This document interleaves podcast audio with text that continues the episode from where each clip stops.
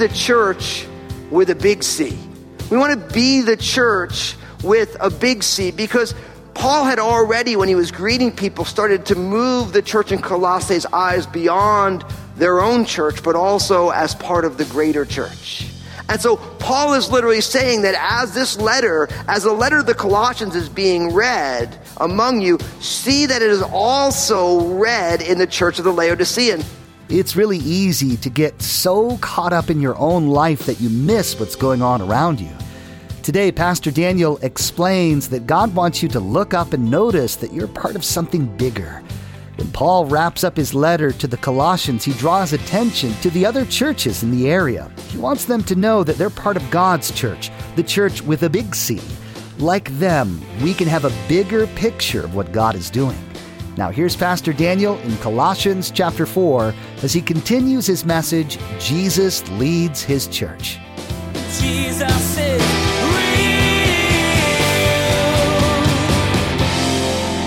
picking up Colossians chapter 4, we're going to be picking up in verse 2. It says, Continue earnestly in prayer, being vigilant in it with thanksgiving. Meanwhile, praying also for us that God would open to us a door for the word to speak the mystery of Christ, for which I am also in chains. Verse 4 that I may make it manifest as I ought to speak, walk in wisdom toward those who are outside, redeeming the time. Let your speech always be with grace, seasoned with salt, that you may know how you ought to answer each one. Now, really what these verses are pushing us towards is that you and I, we want to be the fragrance of Christ. We want to be the, the fragrance of who the Lord is. We want to be the fragrance of Christ in the world. And really the apostle Paul gives us two areas of focus. Verses two to four, the focus is on prayer. And then verses five and six, the focus is on our witness or our testimony with people who are outside of the church and how we ought to move through those who are outside of the church. But I don't want you to miss the fact at all that these two are actually linked together. If we're going to be the fragrance of Christ, then really prayer is going to be where we appropriate the nature of Jesus and, and we understand who he is and what he's wanting to do. And then from prayer, then we move into, out of the overflow of our prayer lives, we move into how we witness, how we share, how we speak with those who are outside. And really, our prayer lives drive the fragrance that we are in the world. And so he says, listen, I want you to continue earnestly in prayer, verse 2, being vigilant in it with thanksgiving. And so really saying that they should devote themselves to, to personal prayer. They need to persist. They need to continue in, you know, in prayer and they need to be vigilant in it. Now, I don't know about you, but I'm always working on my prayer life because there's just something about, like, it's like if you're reading the Bible and you get into a good rhythm with a Bible reading plan, it's easy, but prayer is a little bit more challenging. And that idea to continue earnestly in it and to be vigilant in it, where you and I need to make sure we pick up prayer, that wartime walkie talkie, where we talk to our, our, Heavenly Father and we learn, like, okay, this is who I am in Christ and this is what God wants for me. And, and in these situations of my life where I need wisdom or I, I need, I need revelation and I, I'm meeting with the Lord and I'm really talking to Him. I've always said it that prayer is not getting our will done in heaven, it's linking up hands with God to get His will done on earth. And it happens through prayer. And we need to be a people of prayer. We know, of course, that God wants His church, His house to be a house of prayer. And God wants your life to be its own tabernacle of prayer where you're spending time talking to the Lord, letting Him talk to you. You're spending time in the presence of God. And also it's a time for us for Thanksgiving where we spend some time to say, God, thank you for who you are. Thank you for what you've done in my life. Thank you for what you are doing in my life.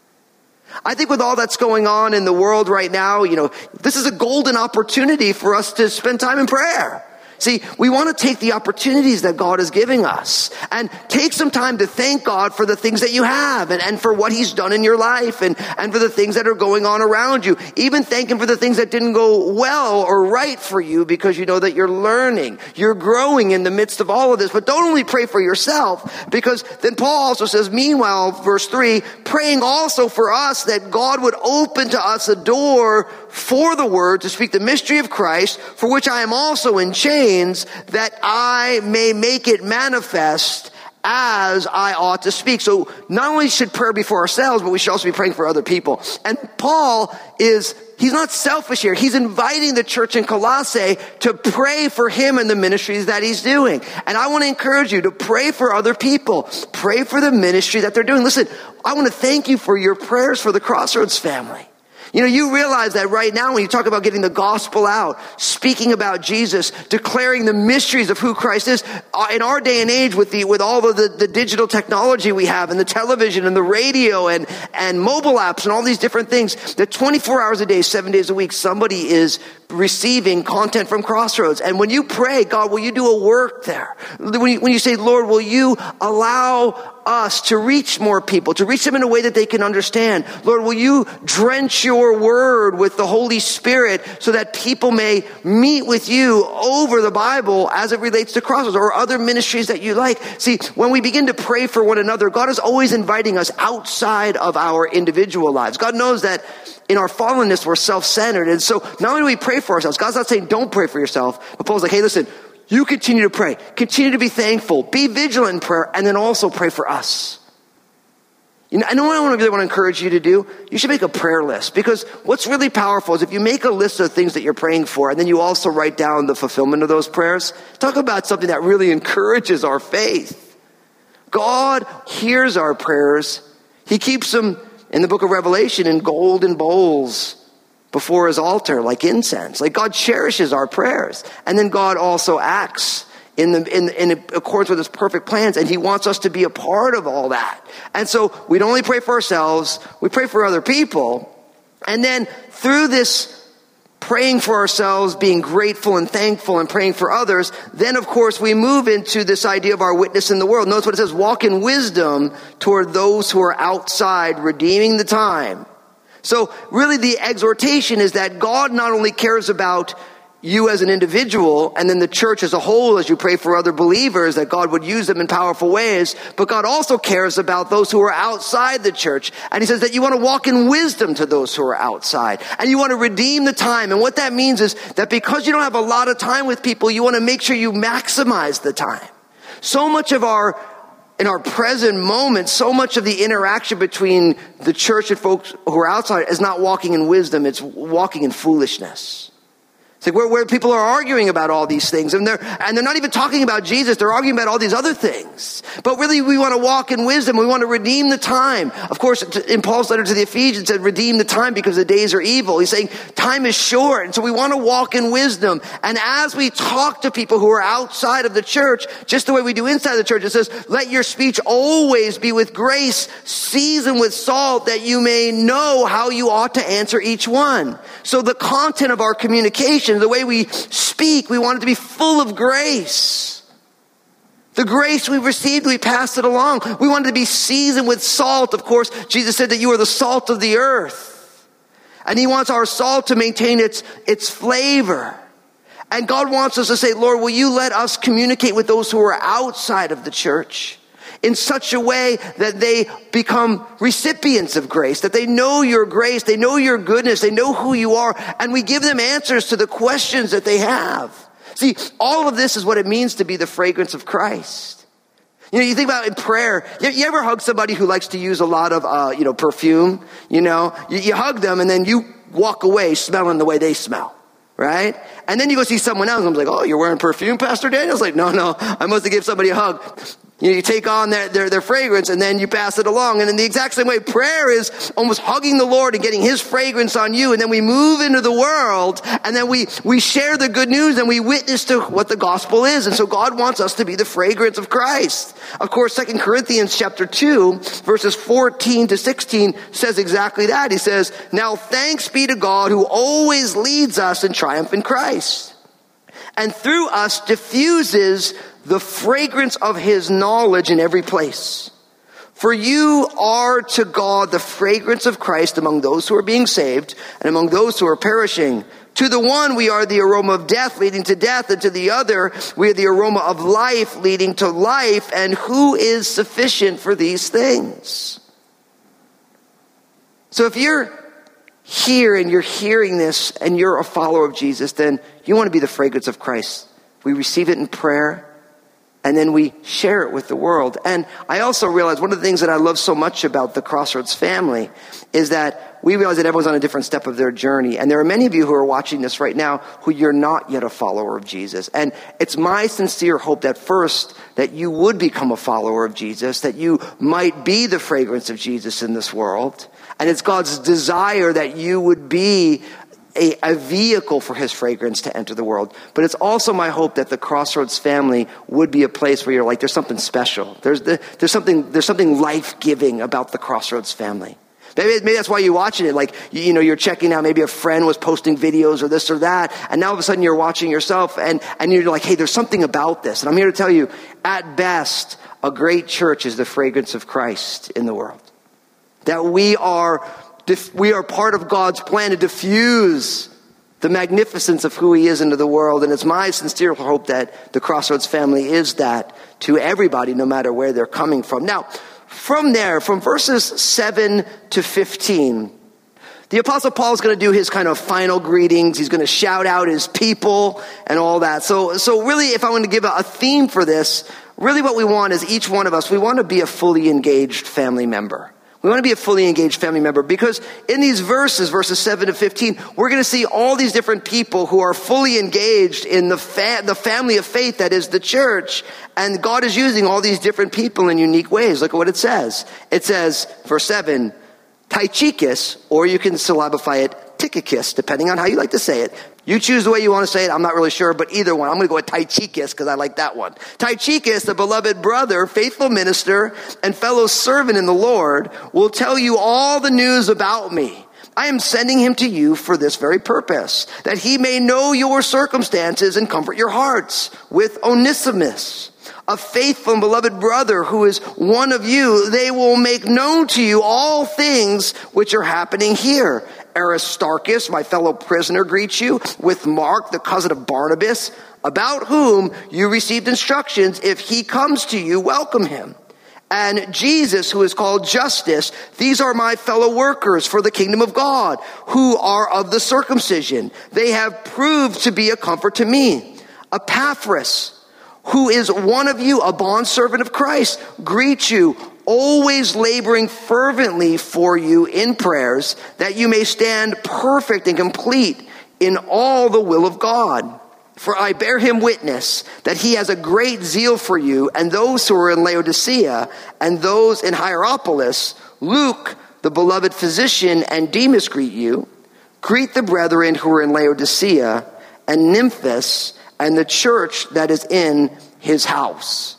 Now, what I love about all, all, these different people who Paul references here are people who Paul is doing the work of the ministry with. They're his friends and they're his co-laborers and each one of them plays an essential part in the work that God has for the church in their generation. And because of that, they're found here in scripture. And the same is true for us. Now, listen, we're not necessarily Paul's companions bringing his letters to the church of Colossae or, or these different things, but each one of us has an essential part to play. That's why we want to say that we want to be fully engaged family members. If you know the, you know, the, the vision of Crossroads is because Jesus is real, we're a family of faith, fully engaged transforming our community and our world. And so when I read a list of all these different people who uh, are fully engaged in the work that God has for them, I am always like, oh yeah, this is true for them and may it be true for us. God wants all of us to be engaged. Now, if you look at the list of these different people here, of course, you have uh, Tychicus, or as I said, you can syllabify Tychicus. You know, he's a beloved brother. He's a faithful minister. He's a fellow servant in the Lord and he will tell you all the news about me. I am sending him to you for this purpose, that he may know your circumstances and comfort your hearts with Onesimus, a faithful beloved brother, who is one of you, they will make known to you all things that are happening here. So it would seem that, you know, uh, Tychicus and Onesimus, they were bringing this letter and they were making sure to find out the stories of what was going on. And then they were reporting back to the apostle Paul what was going on. Of course, Tychicus was mentioned by Paul in 2 Timothy in the book of Titus. And Onesimus was interested. He's a converted runaway slave of a man named Philemon, or if you want to slabify it, Philemon, right? One of the shortest books in the New Testament. Onesimus was that slave who Paul was sending on back. But notice, you know, he was a dear brother to Paul, and he was also a fellow Colossian. He's from this, the area of Colossae. Now, as he moves on from there, he starts talking about this man Aristarchus. Now, notice, Aristarchus, my fellow prisoner, greets you. Now, whether this means that Aristarchus is there helping Paul uh, in his prison imprisonment, or if he was also in prison, we're not exactly sure. But he was also, you know, Aristarchus was somebody who he was a Thessalonian, and he also suffered some sort of persecution. And then you get Mark, the cousin of Barnabas. Now we know Mark as John Mark, who penned at Peter's behest the Gospel of Mark. And if you recall from Paul's first missionary journey, there was a big dispute because Mark left them along the way, and Paul and Barnabas ended up splitting up over the fact that Barnabas wanted Mark to come and work with them again. Now, it's interesting because you, read into this where it's like, and Mark, the cousin of Barnabas, and he says, about whom you received instructions, if he comes to you, welcome him, because you can imagine that as, the, you know, the book of Acts was getting out and the story of what was going on with Paul was getting out, that, you know, maybe Mark didn't have the best testimony. And it's a great reminder because even though Mark left the first missionary journey and it caused a big issue between Paul and Barnabas, you know, Mark is still loved by the apostle Paul. And, and by the time you get to second Timothy, he, he says, hey, bring Mark to me. He's useful to me in ministry. And so, listen, just because you maybe made a mistake along the way doesn't mean that God's done with you.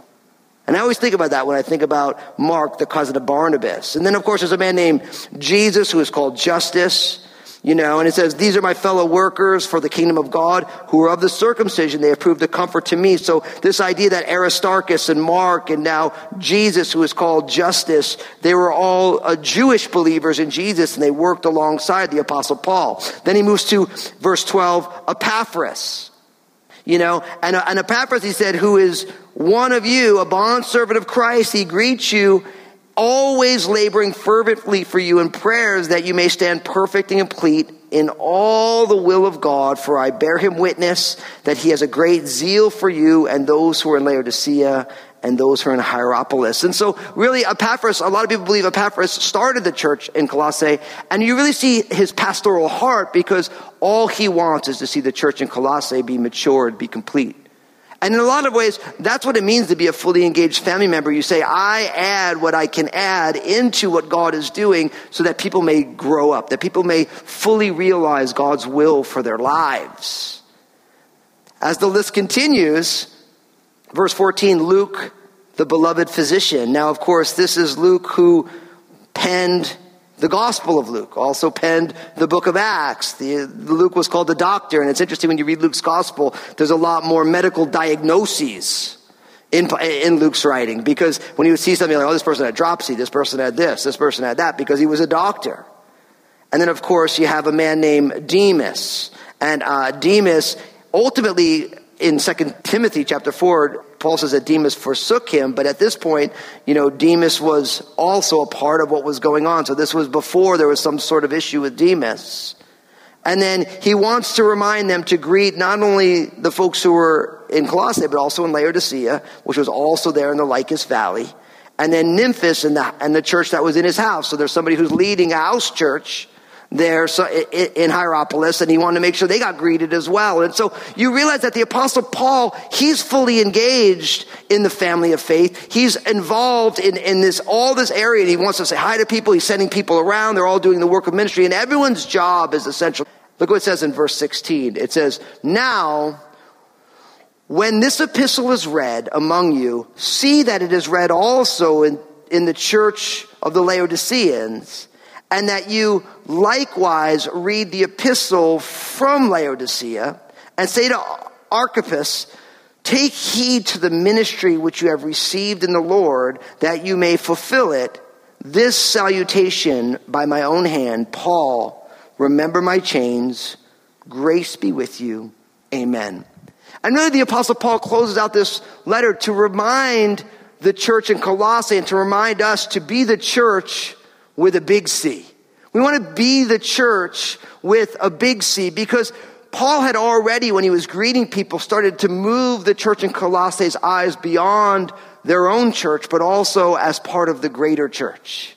And so Paul is literally saying that as this letter, as the letter of the Colossians is being read among you, see that it is also read in the church of the Laodiceans. So remember, the Laodicea was also there in the Lycus Valley, Colossae, Laodicea, and Hierapolis. You know, they were all there in that same valley. And so he's like, take this letter, and I want you to make sure you bring it over to, to the church of the Laodiceans. And I want you to take their letter, which we actually don't have in the scriptures. Paul wrote a letter to them. Some people can, or think certain letters might be it. We don't really know for sure. We know that Jesus wrote a letter to the church of the Laodiceans in Revelation of the, but that's a different letter as well. But he's saying, and I want you to take the letter that I wrote to them, and I want you to also read it in the church of Colossae. And I want you to remind this man, you know, Archippus, that, hey, listen, I want you to take heed to the ministry which you have received in the Lord that you may fulfill it. And a lot of people believe that Archippus worked there in the church in Laodicea. So when the, when this letter is getting delivered, he's like, hey, listen, don't forget. Fulfill what God has for you.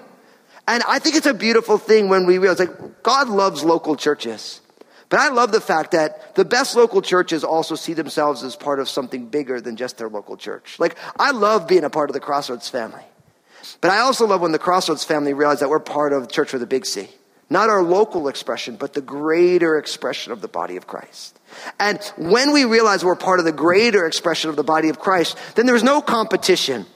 There's no, hey, I'm going to put this church down to try and make myself look better. You can always tell when a church doesn't have God's vision for the church as a whole because they'll talk about other churches that they're not a part of.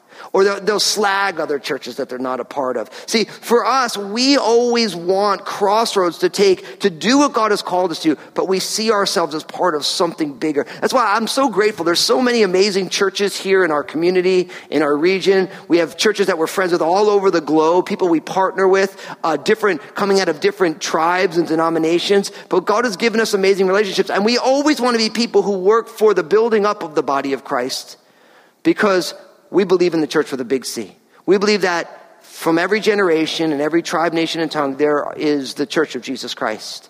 And we're grateful just to be a part in that. And of course, this reminds me of 1 Corinthians chapter 12, verses 12 to 14, where the apostle Paul says, For as the body is one and has many members, but all the members of that one body being many are one body, so also is Christ. For by one Spirit we were all baptized into one body, whether Jews or Greeks, whether slaves or free, and all have been made to drink into one Spirit. For in fact, the body is not one member, but many. Jesus is We're so glad that you stayed with us as Pastor Daniel closed out this series with the reminder that we're all part of the church with a big C. We need to see the church as something bigger than our individual groups. God wants us to work together to build up the body of Christ and get behind the work He's doing in the world. Pastor Daniel shared that keeping this perspective will foster your gratitude for other churches. Hey, everybody, this is Pastor Daniel, and I want to be honest with you for a moment. Life is messy, and the hard reality is if it isn't messy for you now, it will be, and it probably has been in the past. Did you know that you can still thrive in tough times? It's true, but only through the power of Jesus. That's the purpose behind my book, Honestly. I want you to know how to keep living your best life in Jesus no matter the circumstances. You can find out more about it and get your own copy at jesusisrealradio.com. Hey, I wanted to remind you that each day on Facebook, Pastor Daniel shares a simple two minute message. In this message, Pastor Daniel draws out an important biblical truth that really helps set your day on the right path. So be sure to follow Pastor Daniel Fusco on Facebook and share these two minute messages with your friends and family. Thanks for joining us as Pastor Daniel finished up this series called Understanding Jesus. We hope that through this study of Colossians, you saw more of who Jesus really is and the amazing vision he has for you. Ultimately, Jesus wants you to know him, to understand that he came on a rescue mission so that you could have a relationship with him. He'll heal what's broken, connect you to his family, and give you purpose and vision. Well, that's all the time we have for today's broadcast. On behalf of Pastor Daniel and the entire production team, we invite you to join us again for the next edition of Jesus is Real Radio.